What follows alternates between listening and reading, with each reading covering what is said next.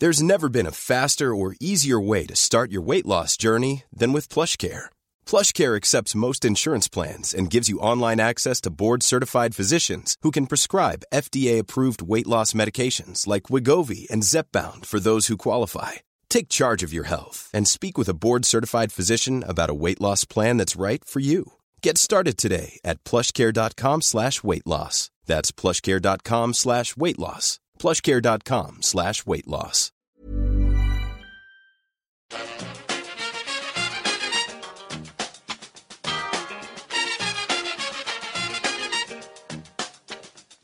Bring, bring it fast. Bring it to the Hello and welcome to the EPL Roundtable. I'm your host Kevin DeVries, and as always, if you'd like to reach us, you can do so by either tweeting us at EPL Roundtable or emailing us at EPLRoundtable at gmail.com. Hi, I'm Jay. I'm editor of the Eaglesbeak.com, a Palace fan site by fans for fans. You can catch us on Twitter at the Eaglesbeak. Uh, I'm Steve McGuckin, and I'm a former chairman of New York Spurs, and you can follow them at nyspurs.com. And I'm also, uh, for my pains, a long-suffering Northern Ireland fan, and you can follow me on Twitter at Steve McGuckin. All right, thanks so much for joining us, guys. Uh, first, we're just going to kind of do a pseudo making the rounds and just discuss how our nations have fared in their most recent fixtures. We'll start with Jay. Obviously, Harry Kane not on the scoring form that many would like, but what did you see at the England match? Yeah, oh, it was just a professional performance, really. It wasn't particularly anything spe- special um, from England, but it's you know it's hundred percent record um, in the qualifying, which which is great. I mean, you're you're dealt your hand of cards uh, early, and you know which teams you're going to play, and, uh, and and we've done pretty well against them. To be fair, and you, it's the old adage, isn't it? You can only you can only beat who's in front of you, and that's exactly what we've done. I think it's been an impressive qualifying campaign. Um, like I mentioned, very professional. I think there's a lot of negativity around England at the moment um, in terms of the international team and the fans, and it, it's all well and good qualifying for a competition, but what can we do in the competition? I think a lot of people are generally um, holding on to what's happened in previous competitions, particularly the World Cup in Brazil. Um, but for me, you know, it's it's a it's a new start. It's quite fresh. You know, same same manager, yes, but we've blooded quite a few different players in you know going into this tournament. It's in Europe. Um, it's over in France, so it's not far away. It's not as fast travel as Brazil. Um, so for me, I'm looking forward to it. I like the the buzz of a big tournament um, and the fact that we've qualified really well. I'm, I'm guessing we could be one of the seeded sides. Um, but for me, it's fantastic to see some of the uh, some of the home nations joining us uh, over there, particularly Wales. It was really odd watching Wales yesterday. Lost to Bosnia. Um, but um, the realization that they actually, you know, their qualification had been secured uh, by Cyprus winning in, the other, um, you know, in the other game was um, was fantastic. I mean, from from one minute losing the game and you know the emotion that comes with that, and then straight away realizing they've qualified, and it's just complete. Um, you know, ecstatic reaction, and uh, you know the fans and the players alike. I, I got a soft spot for Wales because we have a few players playing for them. You know, from Palace, we have Wayne Hennessey, Joe Ledley, who's a bearded genius. I don't know if any of you guys have seen the vine that's going around of him celebrating um, after the game, uh, which is absolutely fantastic. And also our, our young protege John, Johnny Williams was back on the bench yesterday. So and, and obviously you know a former player, one of my favourite ever players to play for Palace, Chris Coleman in charge of Wales. It, it's just a it's just a group of players which work so hard for each other. You know, some of them have, you know, Gareth Bale is one of the best in the world, obviously Aaron Ramsey, but you know, other than that, you've got players that just, you know, work as a team, and it's fantastic to see. Also, you know, Steve's going to touch on Northern Ireland as well. Republic could go through. It, it it's you know, it's, it's it's great, I think, for me. But you know, England, I'm I'm I'm a happy England fan. We've done what we needed to do. Um, it remains to be seen what we can do in, in, in next summer, but I'm I'm hopeful. Uh, just Yeah. just as for a fun stat, uh, Netherlands also made it through the 2012 Euro stages unscathed, only to be dumped in the first round. So, just just a tale of Where- warning. Yeah, on where where, are, where are where are the Netherlands this time, Mark? I can't. Oh, we'll get to that. Um, you know, it's funny you should mention that because I think there's a there's a bigger question about how much of a challenge the qualifying stages are and how much that prepares you for you know, coming up against the bigger teams when you actually get to the finals. But as far as I'm concerned, guys, I'm I couldn't be more ecstatic uh, than I have been the last week. I, I've been in Belfast the last week or so, and uh, obviously couldn't get a ticket for, for Thursday night's game against Greece because uh, well, partly because they were sold out months ago, but also um, I don't know if you noticed, but Windsor Park, where, where Northern Ireland play, is is being renovated at the moment, so that the capacity is diminished. But that didn't take away from from any of the atmosphere there. It was just an incredible night, uh, and it's an, amazing when you think about it. This is a country of under two million people uh, with with a basically a semi-professional domestic league, no, no, stars, not many stars. We haven't qualified for for a major for the finals of a major tournament since the 1986 World Cup, and that's 14 field qualifying campaigns. And for a, for a lot of them, we were basically the whipping boy of, of you know whatever group we happened to be drawn into.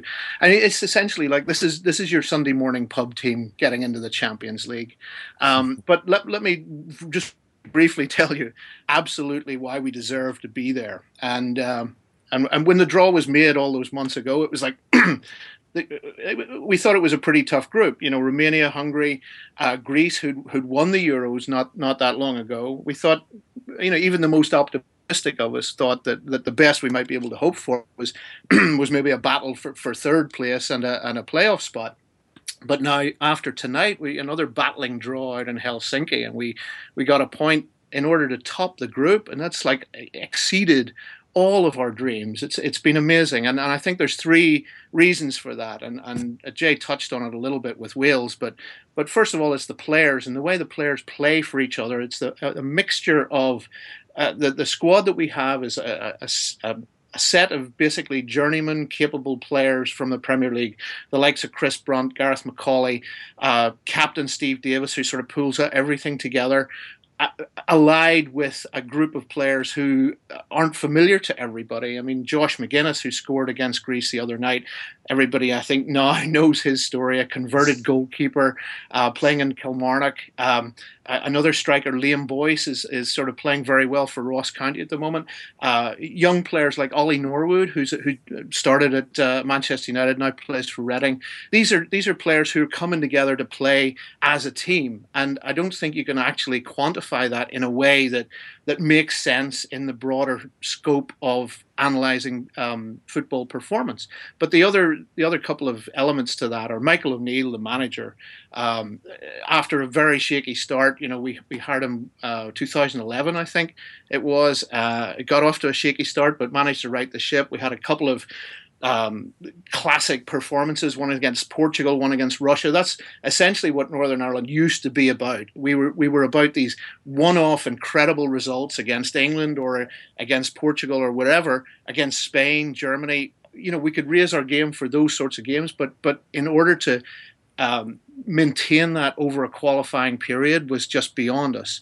But the most important thing, again, going back to what you said, Jay, is just this this pride, this passion, this team spirit, this belief in mm. themselves that this group of players can achieve anything, and and playing to your strengths, organizing your team so you play to your strengths, that you don't you don't get above yourself. You never expect that you're going to go out and teach the other team a lesson. You always go out and you think this is a competition. This is we, we have to compete to get anything out of this. And I think that's been the most the most remarkable thing throughout this uh, this qualifying campaign.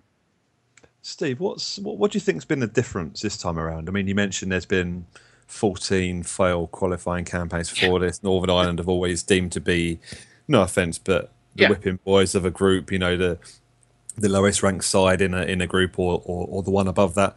Yeah. Is there a feeling that you know the, the, the, there's been a real change this year, uh, or, or for this tournament, uh, this qualifying campaign, even? I think I think for this particular campaign, we really got off to a very good start. I think the other teams were in a bit of disarray to start off with, and we were very lucky in that we played a lot of our away games. It was sort of front loaded, so a lot of the away games were uh, were in the first part of the qualifying. Jay, so going away to Hungary, getting a great performance, you know, uh, going away and and getting the points that we needed and scoring away from home actually set us up with this incredible belief that that uh, that we you know had a had a confidence when we when we played teams at Windsor. So I think in a way, a lot of the previous campaigns, and I, I've been, unfortunately been around for a while. A lot of the previous campaigns, we were we were basically out of it by the third or fourth game.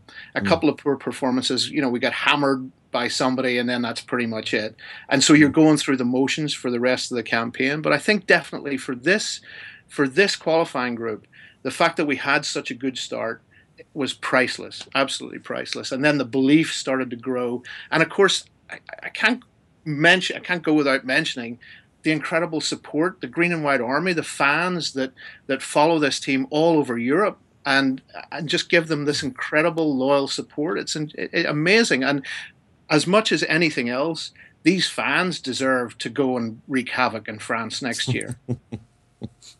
yeah, it's, it's, I have to say it's brilliant to watch. I mean, um, it, you know, I, am not a biggest fan of Scotland, but it would have been fantastic to see them uh, them re- reach the, reach the tournament as well. But I think it would have been between them and Republic of Ireland anyway. So um, that's right. Yeah, yeah. Uh, the, the, fans have been terrific. You know, all the way across the the, the home. Watching the Welsh fans yeah. um, celebrate with the uh, the Welsh players last night was just you know, yeah.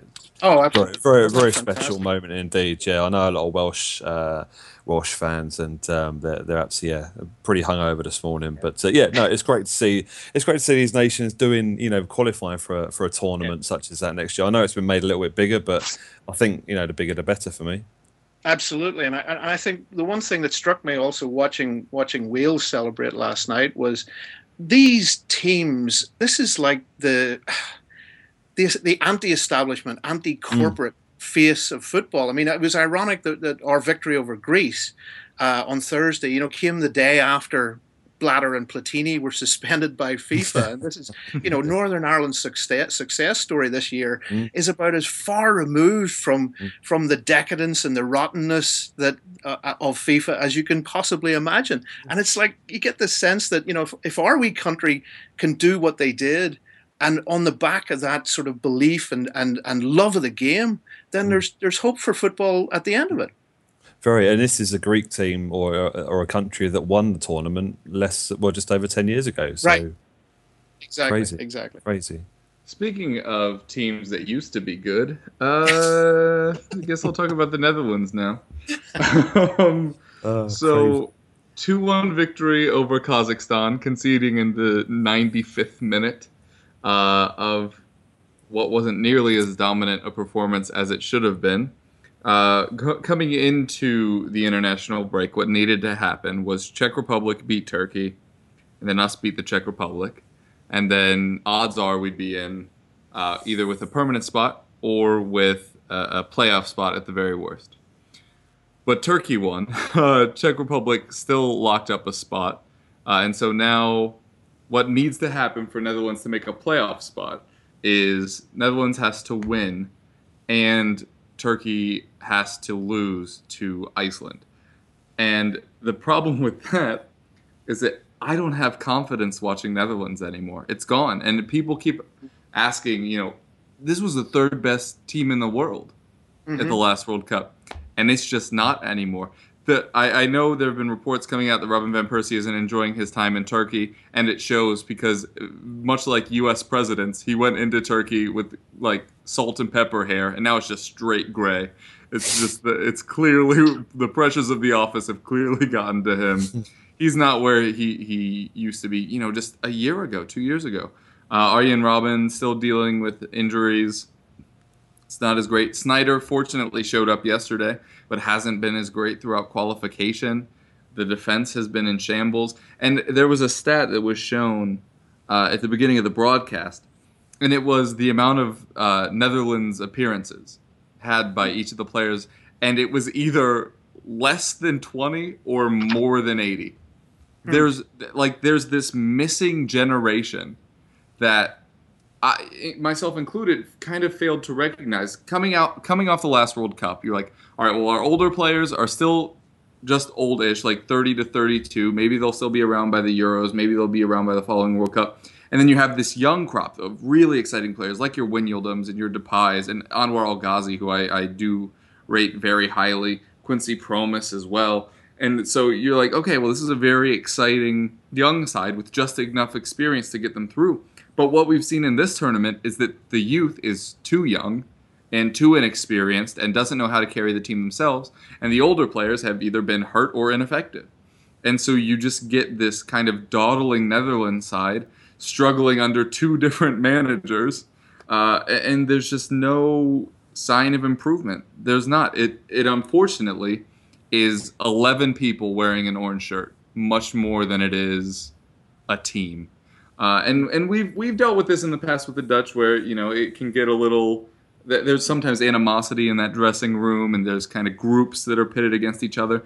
And the worst thing is there aren't even groups. It's literally just everyone for themselves, and it shows in the play. Memphis Depay has sent in more wonderful crosses during this campaign than I've ever seen, but nobody's ever at the end of it. You have Klaas-Jan Huntelaar and Robin van Persie, and and at times Bas Dost, and at times Luuk de Jong all of whom six foot plus, by the way. You'd think that one of them would be able to poach a goal. You'd think Klaas-Jan Huntelaar, whose entire career has been poaching goals, would be able to do so, and he hasn't. And it's just inexcusable. And it's it kind of feels like uh, Tottenham where we don't succeed in the Europa League but demand to be in the Champions League. And it feels like that with the Dutch side right now. So many people like, oh, well, they'll find a way into the tournament. They deserve to be in the tournament. No, they don't this Dutch side is not good enough to play in that tournament. It's just not.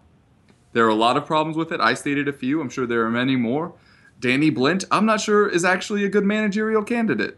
Yeah. I realize that there is no one else and that we're just trying to like plot along until we can get a couple of the other Dutch legends through their like A levels and stuff to get into management. I was uh, going to ask you, Kevin, what's what's the outlook? I mean, what's your what's your under twenty one situation? Oh well, the, the young talent is everywhere. It's really good. Uh, can we continue to poach Moroccan players like it's our job, um, which is great because they're really good and young. Uh, Anwar El Ghazi, I just mentioned one of them.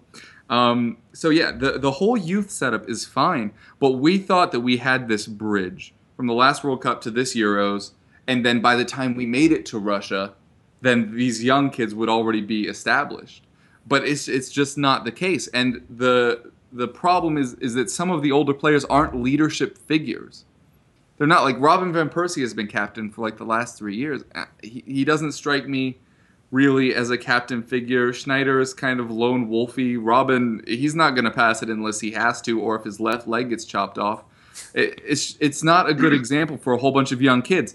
And Louis van Gaal, to his credit, you know we've heard a lot of his crazy stories at Munich, uh, but he was able to command a group of kind of wandering people.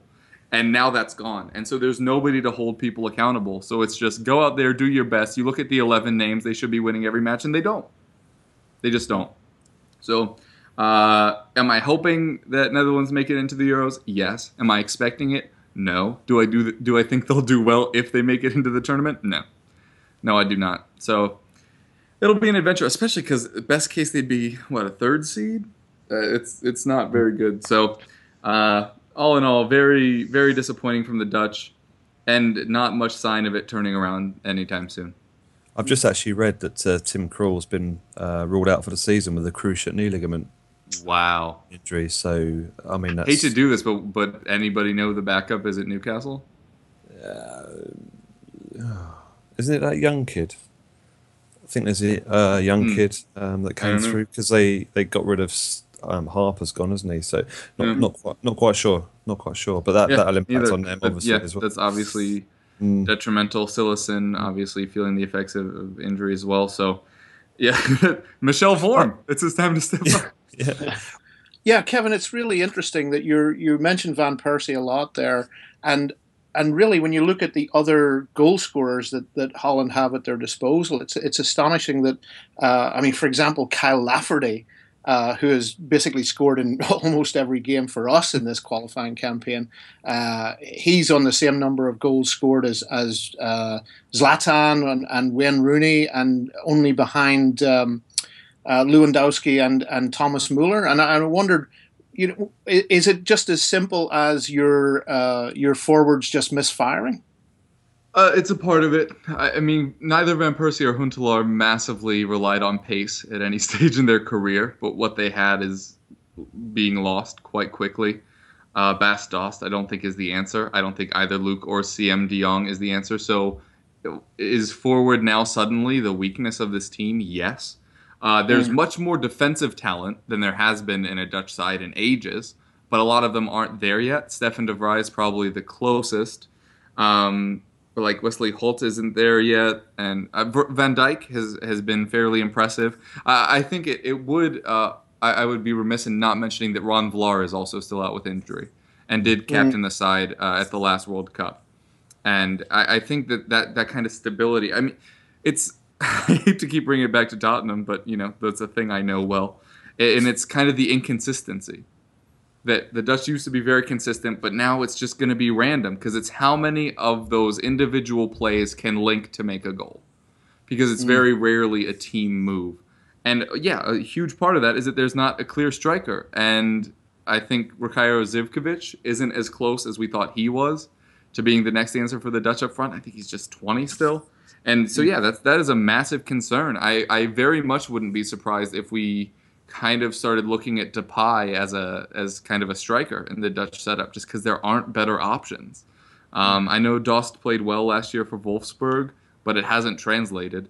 Um, so yeah, the forwards misfiring is definitely a big part of it, and you know it, they aren't getting chances a whole lot. Uh, to miss the chances, uh, save for you know a lot of balls in from Depay. I know the right wing spot has been kind of an issue ever since Robben's been out. I mentioned Quincy Promes has been over there. Anwar El Ghazi just got his first start. I think they're both promising going forward, but again, they're not there now.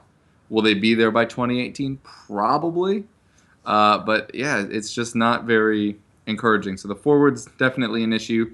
The midfield has been an issue. I th- this Dutch side has been crying out for Kevin Strootman ever since he got injured at Roma. What a year and a half ago, two years now. Jordy Clasie still injured for Southampton, another very pivotal, pardon the joke, um, midfielder for that Dutch side. It's it's just it's just very disappointing, and it it does seem like a whole lot of things have gone the wrong way, but you still have to take your chances when you get them, and, and the Dutch just have not. It must be a concern heading into the World Cup qualifiers that you haven't got a, you know, a, a squad of players that are either not together or just not not there, or not with the manager, or or, or personality clashes, whatever it may be. Um, you know, there, there could be a real feeling that um, you'll struggle to qualify for you know for, for that World Cup in Russia. Yeah, you you you'd hope with the wider field that you'd be able to get through, but I know like a lot of European sides struggle more in World Cup qualifying, and, and that that wouldn't necessarily surprise me here. There is a lack of direction for sure, and the I think a big problem in any sports organization if, is if there can be multiple scapegoats, and hmm. there's a hmm. lot of that going on right now. A lot of people calling for Danny Blind's head.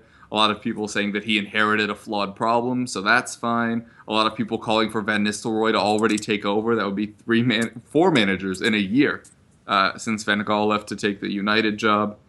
Uh, you can blame the older players, which I just have. You can blame the younger players for lacking the experience, which I just have. And so there's there if if there's that many things that people can point to, that means that there is an overabundance of issues, and you could solve two of those and still miss the World Cup. Uh, hopefully that's not the case. Hopefully it turns around by then.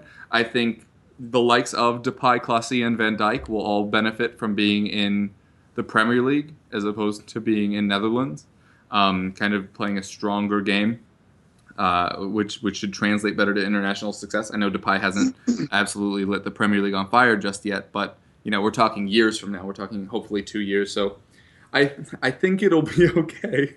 Hopefully, with every extremity crossed.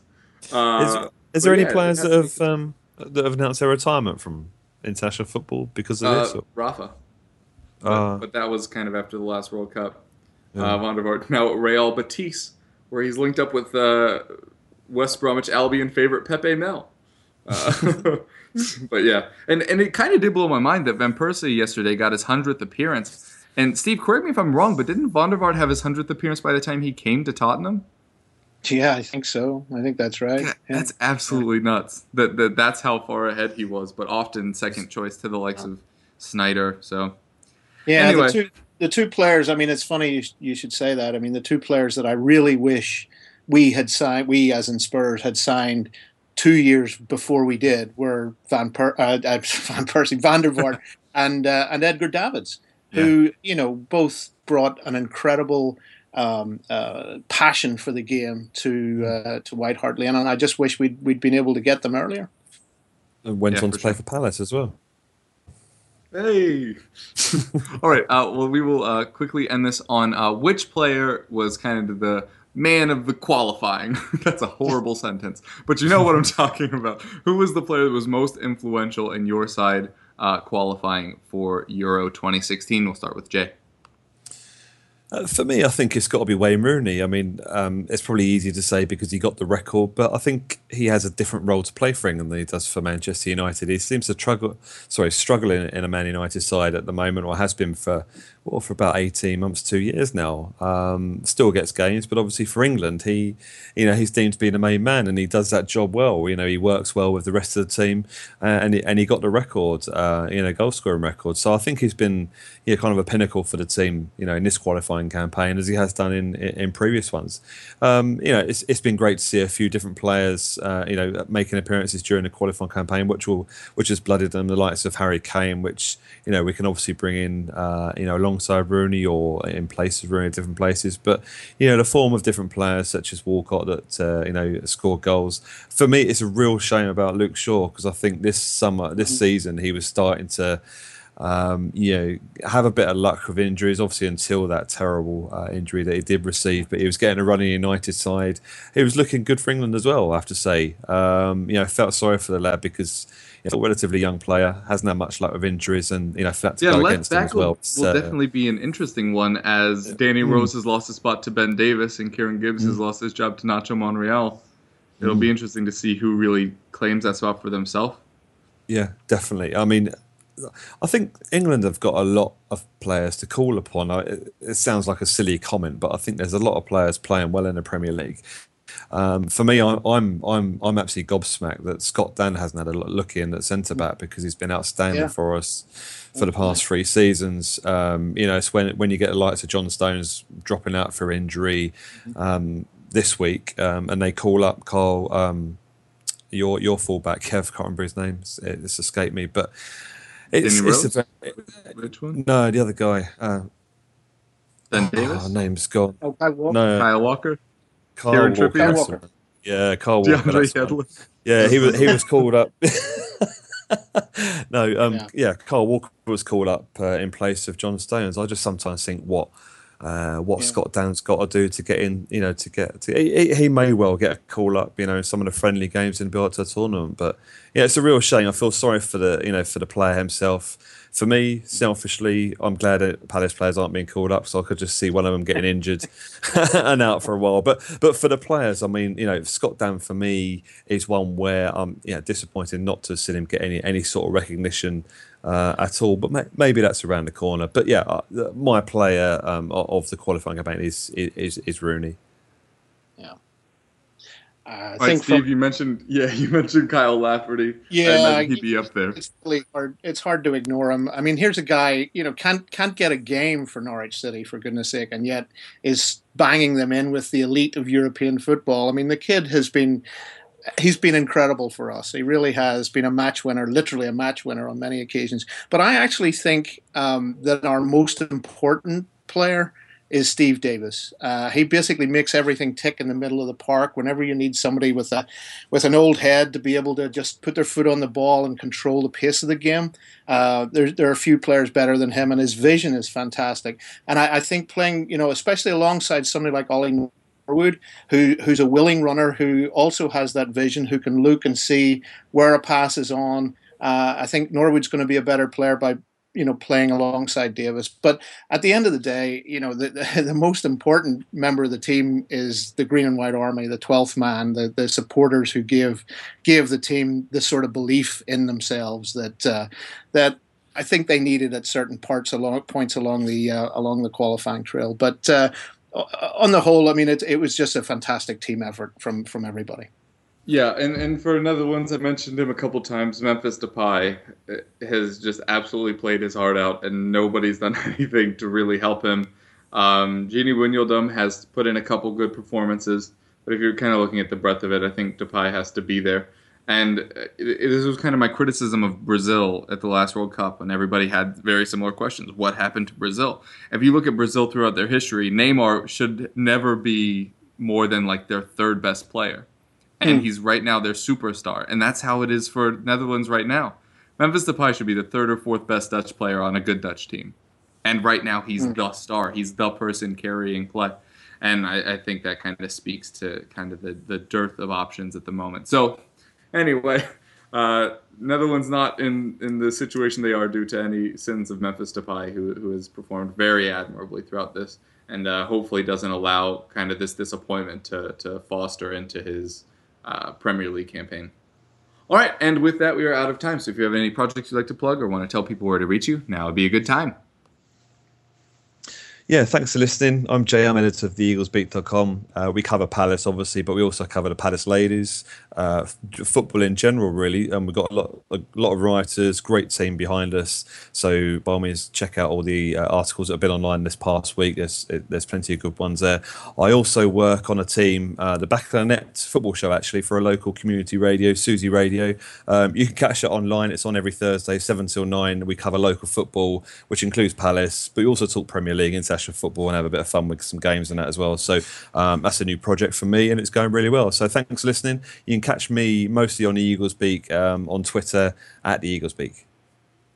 I have no projects to, to plug other than uh, do check out nyspurs.com. That's the New York Spurs supporters club. And uh, uh, if anybody's coming through town and wants to see a match with us, by all means, drop us a note. And I will see you all in France next year.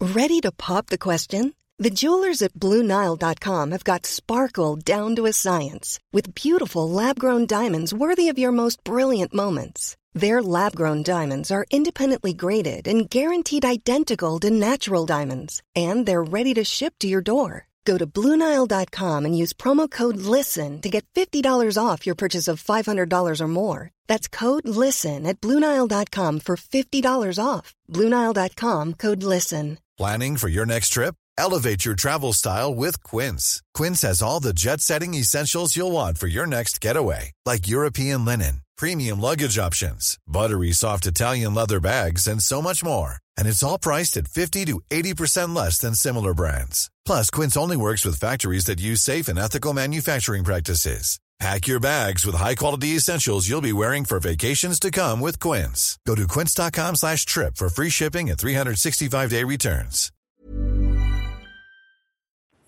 All right, well, thanks so much to our previous guests. Now we move on to the great Kieran Theivam, where we're going to be talking some about women's football.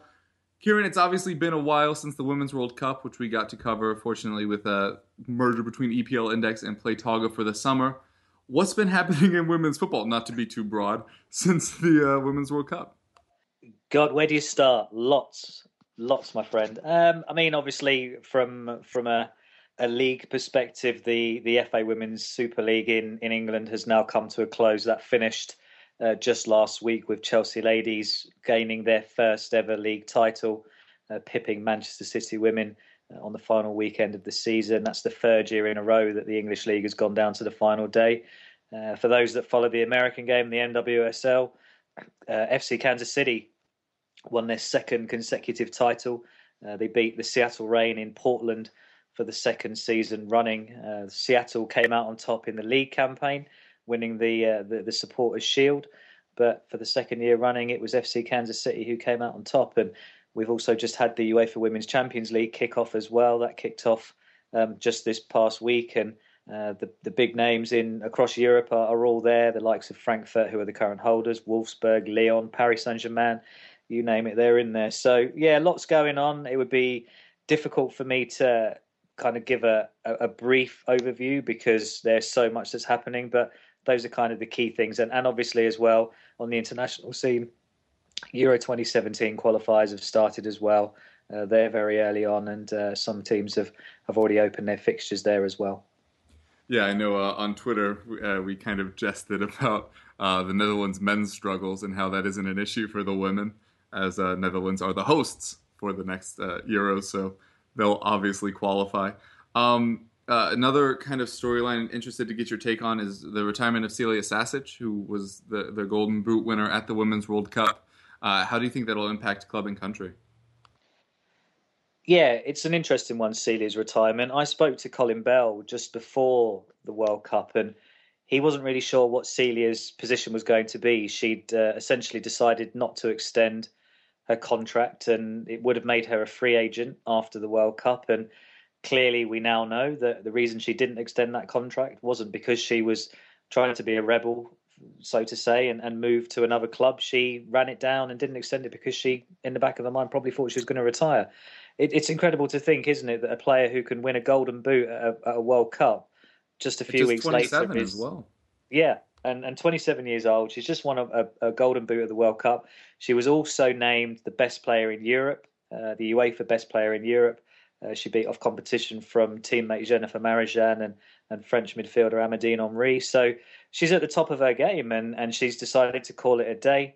Um, it's not uncommon in women's football. Unfortunately, you will have seen, or may may or may not have seen, in, in the NWSL, a few players in the states have announced their retirement. Mariah Bullock, who some will know as Mariah Nogueira, has announced her retirement in the last few days. Um, Lauren Holiday will be retiring at the end of the year. A real legend in American football, Shannon Boxx, another one. Granted, Shannon's a little bit older, but you know these are big names that are, are, are, coming out of the game and, and there's various reasons for it you know players want to start families that's certainly why lauren holiday has retired and, and my understanding is that celia maybe wants to go down that route as well. And it's difficult to juggle the demands of, of being a mum and wanting to play football at the highest level. So it, it's going to have a massive impact because she's a world class player. Um, frankfurt haven't necessarily been able to replace her like for like and it's very difficult to do so because they don't have the financial power of a Bayern Munich or a Wolfsburg. Um, the German national team will no doubt uh, have it will have an effect on them because you're taking a player out of the equation who scores goals for fun. So yeah, it is going to have an effect, and it came as a surprise to everyone. But at the same time, maybe wasn't a surprise to to her teammates because they will have known in you know known her better than than we do, and, and what was going through her mind. Yeah, it's obviously a, a, tough choice, especially in the women's game that we obviously don't really see much in the men's game. Uh, you mentioned there uh, the beginning of the Women's Champions League and mentioned a few teams there. Uh, which, which teams do you think are like the legitimate contenders that could walk away with that title?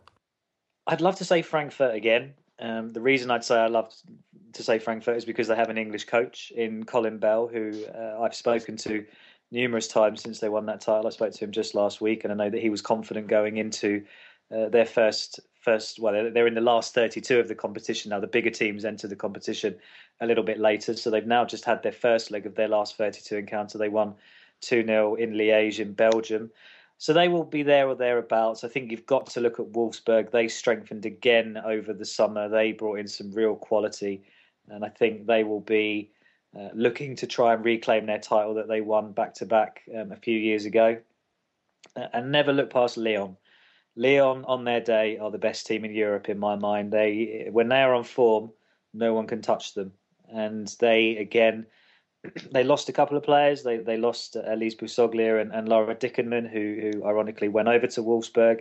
Uh, but they brought in some some really good players to not necessarily like for like replacements, but Claire Lavogez, who is one of the brightest prospects in French football, has has come over to Lyon, and I think she'll have a big impact. Ada Hegerberg, who we spoke about before the World Cup as a player to watch, yeah. she started the season on fire in in the league campaign. She scored a hatful against PSG in, in a 5 0 win in the league. So I think when you've got players like that on form, they're going to be a team to look out for in the Champions League.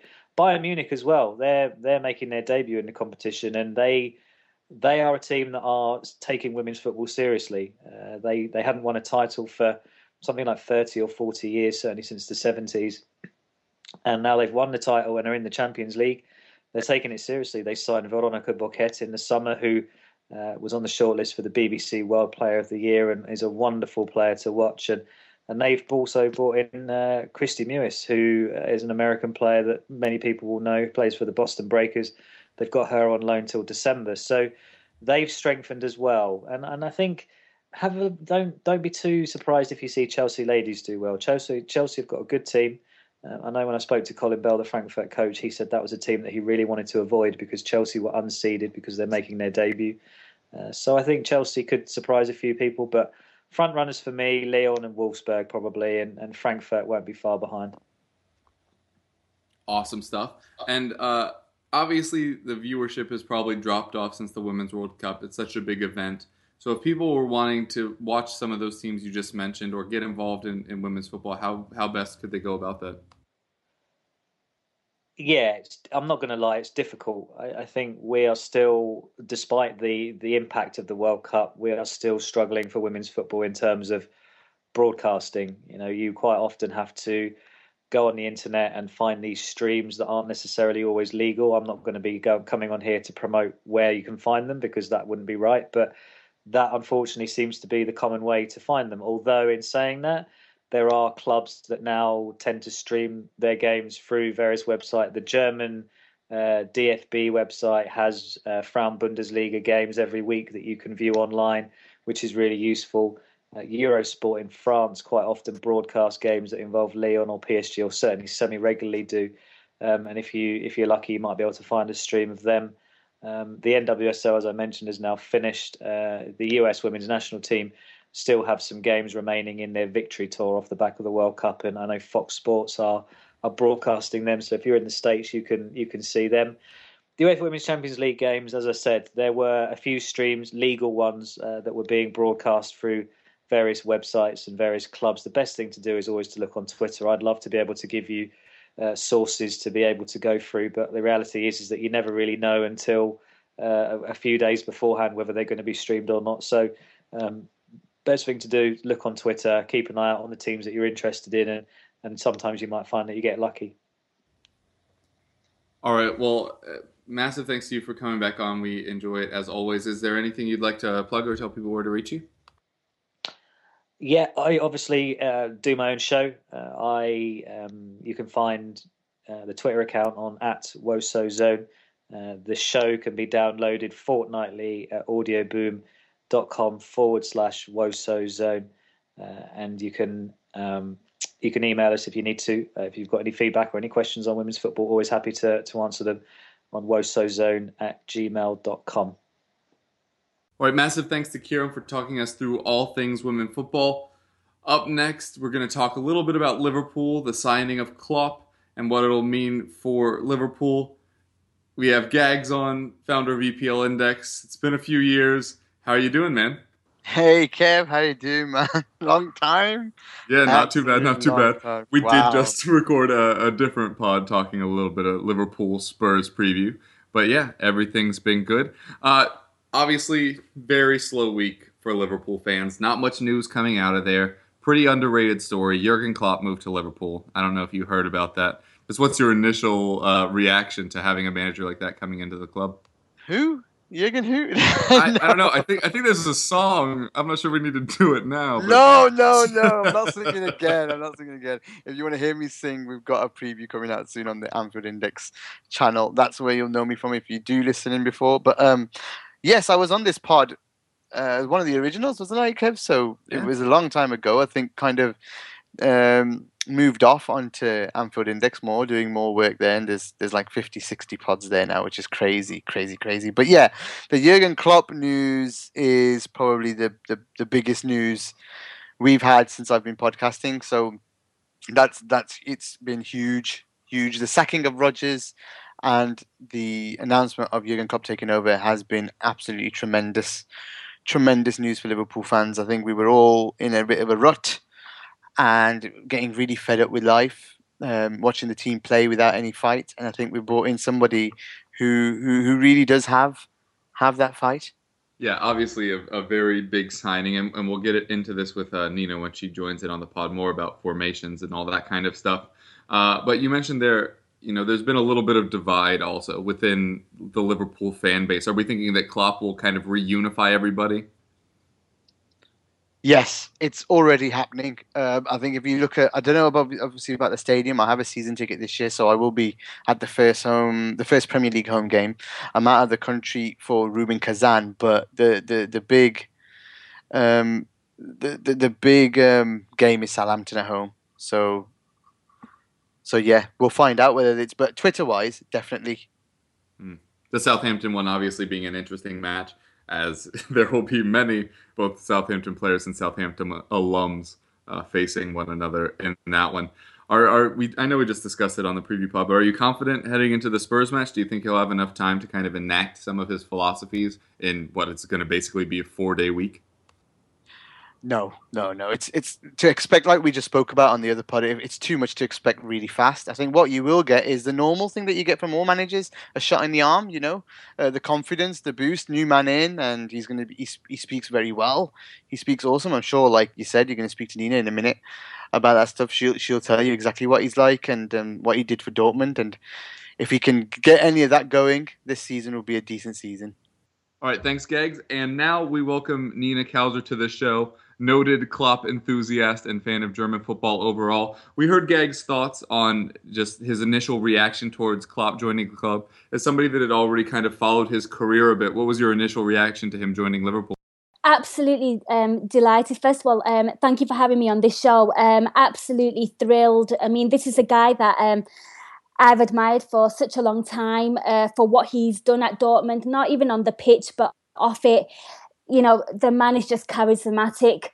You've seen him, you know, take Dortmund. Uh, they were in a really, really dark period, and what he's done with them won two Bundesliga titles, took them all the way to a Champions League final. He was a cult hero amongst them fans. And obviously, as a Liverpool fan, it was quite a dark stage when Dortmund were doing really well with him. And, you know, I, I kind of looked at what he had with them fans and that club with a bit of an envious eye. Not totally envious, but kind of like, oh, I'd like a bit of that at Anfield because I don't think I've ever had that kind of connection with a manager since Rafa Benitez. Sure, we had Kenny Dalglish, but I kind of always knew that that was going to come to an end. He was just there to kind of fix the mess that Hodgson left behind. And now that we've got this guy, I mean, I'm just relieved more than anything. And I'm still in a bit of a trance. I can't believe we've landed this manager. Yeah, obviously, very exciting times. Uh, jumping straight into kind of tactics, we've seen a lot of major outlets reporting that he's going to bring that 4-2-3-1 with the press that he was so well known for at Dortmund. Spoke with Gags a little bit earlier. It doesn't seem like you specifically have the personnel to run a, a system with two wide men. Do you think that we'll see that 4-2-3-1 and maybe see Will, Milner and Ings out wide, or do you think we'll see kind of a new formation that better suits your players, your player group?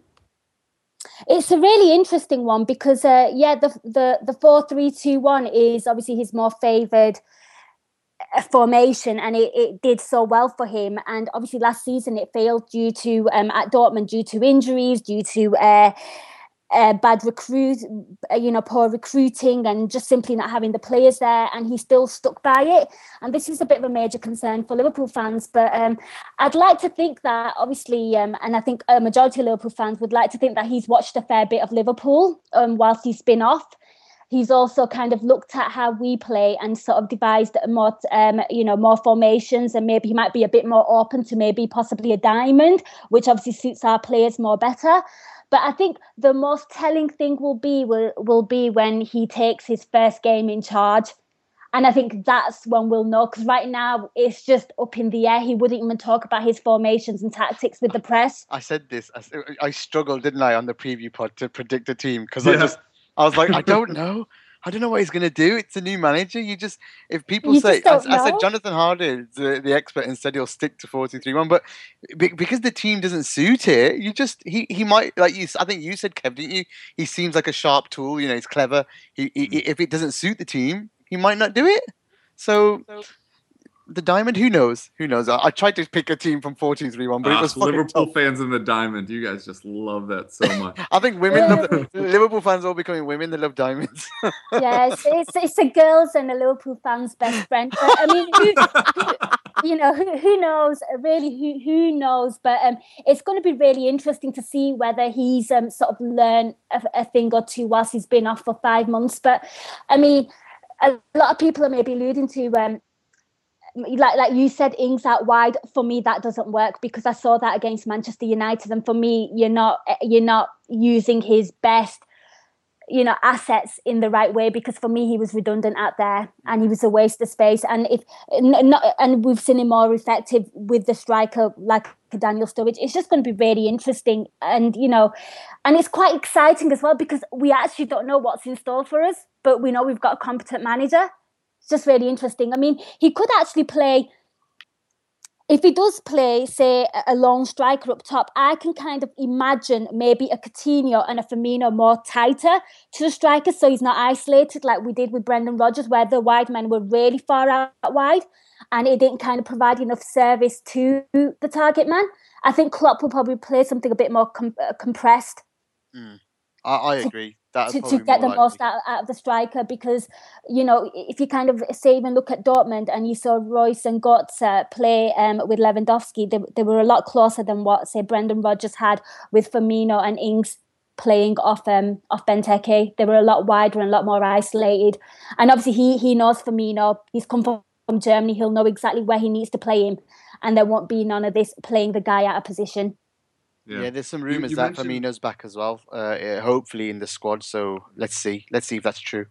Yeah, you mentioned Lewandowski there. Klopp obviously known for helping develop great young talent with Reus and Gundogan, uh, and, and, some of the guys at the back like Mats Hummels uh, and uh, Subotic. Uh, so are we thinking that we'll see that kind of thing at Liverpool? And which players do you think would most benefit from having Klopp at the club?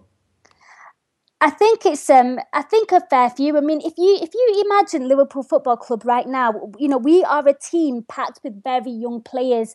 And you know, when when and no disrespect to Brendan Rodgers, but he was pretty much a manager learning on the job in, in the sense that his CV wasn't, you know, he didn't have honours to boast about. Yes, he very nearly won us a league, but he finished second. He didn't win it and and then you're a young player who wants to become something and then a Jurgen Klopp walks in and Jurgen Klopp is not a manager who buys world class talent he develops it so if you're a young player and this guy comes in you are instantly boosted because you think I could mm. really become something with this guy. You know, this guy might really get the best out of me. This guy isn't learning on the job. He's done it he's going to try taking us to the next level. So naturally, I think all the players will be super excited, and they would have seen him. They would have seen him on yeah, TV. They would have seen his teams as well, wouldn't they? I was just, I was just going to say, you know, he, he he made Dortmund into a bit of a fairy tale force again, and you know they were they were nothing, and he he raised them and built them to be, you know, he got them into a final you know, Champions outstanding, League, yeah. yeah. Champions League final, outstanding achievements, and and and I think the players that will really benefit and that will absolutely love and probably be rubbing their hands at this at the thought of this guy being here is obviously like your Emre Can will absolutely love it. I think also obviously Firmino will absolutely love it because obviously it's that German connection, Bundesliga connection. But as a whole, I think um, a majority of our squad, the young talent, will be absolutely.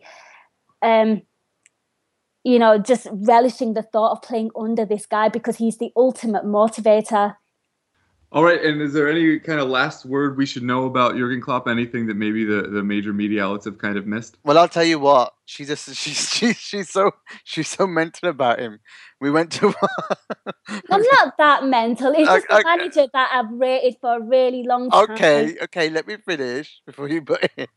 she, we went to watch Dortmund together uh, at Anfield uh, last year's preseason, and I tell you what, mate. She sat next to me and she didn't watch the game. She did not. She had this broken iPhone with a cracked screen and she kept zooming in to try and take a photo. She's sitting behind the goal in the Anfield Road end. It's like miles away. and an iPhone 4S trying to trying to take pictures of him. That's how mad she is about Jurgen Klopp, mate. So basically, it, it wouldn't be. It's safe to say her dreams have come true here with this appointment can I just come back in? Uh, yes, I, I, I, am a massive Jurgen Klopp fan because obviously of what he's achieved, and he's probably one of the most likable, loved managers. He's so infectious. Mm. You see him with the press, you see him with his team, you see him with Dortmund fans, and you want a bit of that as a Liverpool fan. He comes to Anfield, and I, I was sat with my brother, and my brother again, we, you know, he he admires Jurgen Klopp for what he's done. You know, he's he's an architect. He builds things. You, you've got to admire that Mm. It's a hard quality in a manager these days. Loyal as well, something that is very rare in the modern game. And I was speaking to my brother, and we were just chatting, and uh, I was like, "Oh, you know what? I would love him as um, Liverpool manager one day." And there was Liverpool fans sat in front of us, and they looked back and gave us a bit of a funny look. And I just thought, one day I would love him to be Liverpool manager. It's just just one of them things. Don't look at me. And you know, there was Brendan Rodgers and there's Jurgen Klopp. And every single day, I'd I'd pick a I'd pick a Jurgen Klopp. And I remember when Mkhitaryan went um, opted Yeah. for Dortmund instead of us, and Liverpool fans were furious. And I remember tweeting out saying, "If you're a young player." Who wants to? Who do you play for? Do you want to play under Brendan Rodgers, or no disrespect once again, or do you want to play for Jurgen Klopp? I know who I'd pick. I knew they'd pick. Everybody would pick the same person. And you know what? I got a lot of stick from Liverpool fans for that tweet. This is way before I got involved with Anfield You should retweet it Yeah. now. I, I couldn't find it. I tweet way too much, but I remember getting so much stick. And I just thought, no, t- take your bias aside and look at the two managers. Who would you rather play for? Yeah, Yeah. it makes sense. It does make sense, and I think you, you- looking at his first interview uh, and looking at what any any press he's done with Liverpool so far, the internet broke. The internet, pretty much, the Liverpool Twitter side of things, the bubble that we live in, broke. It was absolutely uh, euphor- You know, it was euphoria, wasn't it? Like we've had a pod It on it. is, and and I think as well another thing as well that Liverpool fans should be really excited about is it's been so long since we've had a manager that we can actually believe in. Like you know, you can kind of think, okay, it's not going right, but he'll get it right, and actually believe that. And we've not had that in the best part of five years since Rafa Benitez was sacked. And this is really exciting time for Liverpool fans because he's going to want to build a legacy. He's going to want to leave something behind. All right, and uh, so final question: Where do you end in the table this season? I think with the way things are going, and pretty much, I don't think the league is awfully great, and I think anyone can pretty much beat anyone. I've got my sights set on a top four finish. I, I'm not going to lie, and I also see us doing quite well in Europa as well with um with Jurgen Klopp because um he is proven in Europe. So I definitely see us craw- um, uh, you know crawling up that table. I, I'd, I'd Eggs? take a fourth. Yeah, I, I think I think with the manager now, proven he, if he if he just gets a good six months on this now, if he get, gets a run going at any point in the season, to be honest, we saw last year how far Liverpool were off at Christmas, and then ten games later, they're uh, in contention for top four. So you know, it just it's just how quickly can you get it to, to, to you know tick. Tick, clop, tick tock. Okay, anyway, rubbish. Um, TikTok goes the clock. yeah, so I just think he will he will get there. He will do it. I don't think it'll take him that long, but not to expect anything miraculous in the first few games. Like I said in the on the preview we've done at Anfield Index, we you can't expect too much immediately. It's the first game. Take it take it easy. You know, you just want to see that belief back in the players, which we will. So. Uh, uh, yeah, I think top four is realistic. Really is now. I think look at the state of the league, Kev. Um, I think you've seen it yourself. you don't, you don't think Leicester or. Palace are making top four? I I think they'll drop, won't they? It happens all the time. There's Yeah, Leicester. Leicester and Palace will drop. I mean, we saw West Ham last season in top four around about this Yeah, time last year. as well. Yeah. Yeah, You know what they it is? take- Their squads aren't big enough, are they? Their squads, they, they, they, it's quality. Like their first eleven looks really good. No Yeah. disrespect Well, we to talked Palace. about it in the preview thing with Leicester. Pochettino. Is he lost Toby Alderweireld and Vin- Wanyama at the same time, and then it just went all downhill from there. Mm. But not to get too far off track, we had an absolute great time having Nina on for the first time. So thanks for joining us. Thank you for having me. Yeah, and uh, where could people find you on the internet? I practically live on the Anfield Index, uh, the sister site to the EPL Index. Uh, pretty much um, on Twitter, you can you can follow me if you want. It's entirely up to you if you can stomach uh, the Jurgen Klopp fangirling. it. Yeah, loving it can be a bit unbearable. I'm like the cheerleader for it. Um, my Twitter handle is at El Nina Kauser, and that's pretty much it. She's got her own show, by the way. Silly of her not to plug. It's called the Nina Kauser Show on Anfield Index, and you can find it on the AI Channel app. There There's go, my my, my promoter. My promoter. right Gags' there. plug is the secondary plug for Nina. All right, well, thanks so much for joining us, guys. And I'm sure we'll speak again soon. Thanks, Thank mate. And that concludes today's kind of mashup episode where we brought to you a whole bunch of different uh, topics and groups of people to talk to you about all things football. Massive thanks to Gags, Nina, Steve, Jay, and Kieran for coming on and talking uh, both Liverpool and international football and women's football. It was a pleasure having them on. I know it was a little different than what you're used to, but we hope you enjoyed it as much as we did, and we hope you keep listening.